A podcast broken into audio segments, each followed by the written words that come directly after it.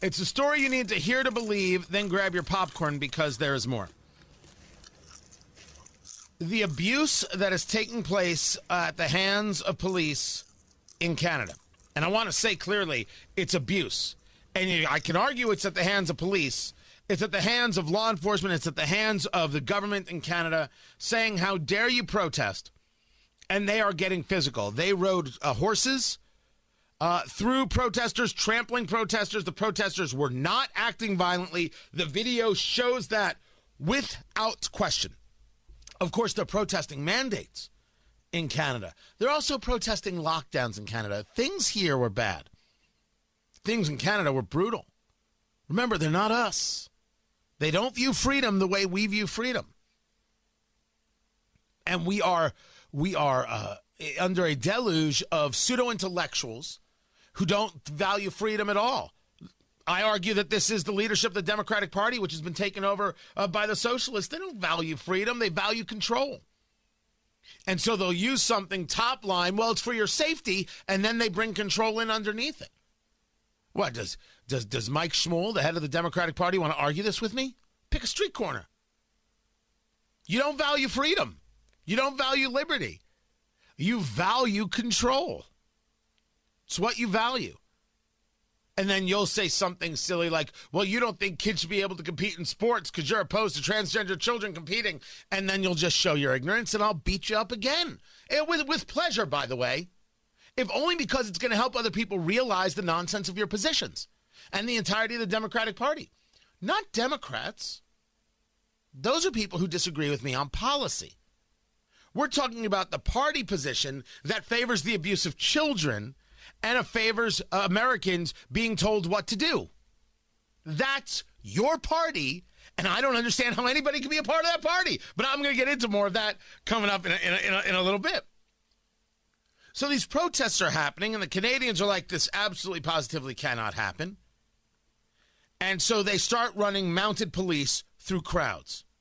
And then you hear this from the police in Ottawa when they're asked a question. Are you going to be sort of actively pursuing the people that you've been sort of documenting and filming who are still out there protesting? What are your plans after this, uh, after the protest is over? Thank you. It's a great question. And the simple answer is yes. If you are involved in this protest, we will actively look to identify you and follow up with financial sanctions and criminal charges. Absolutely. We, this investigation will go on for months to come. It has many, many different streams, both from a federal uh, financial level, from a provincial licensing level, from a criminal code level, from a municipal breach of court order, breach of court injunction level. It will be a complicated and time consuming um, investigation that will go on for a period of time. You have my commitment that that investigation will continue and we will hold people accountable for taking our streets over. Man, they are they really don't want you to engage in protest. They're going to take your licenses, they're going to come after your your your your, your finances. They're going to come after everything. Remember, they're not us. They don't believe in actual freedom. They just don't. There is incredible, incredible video of a coffee house. Now, it's going to be a little bit hard to hear, but you got to trust me on this one. Outside the door, there are police officers demanding entry. And they're demanding that the coffee house close because they were serving the protesters. Can you imagine? They were in business serving people, doing their job. So the police are demanding that they turn off the open signs, that they turn them all off, and then they're demanding entry, banging on the door, screaming at, I guess what I assume is the owner, demanding entry. They're saying that they're going to break it.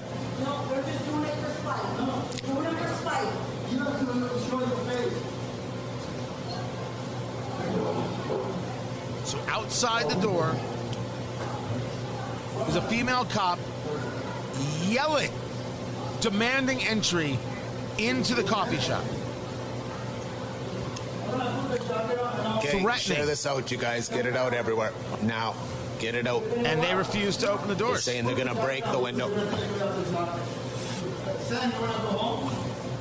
They already walked around back, you guys, so. I know they can't get in because they're breaking in and then they'll have to pay the, pay the thing for the can. Picture the scene where the police say we want entry into your building, into your into your business, and you say no.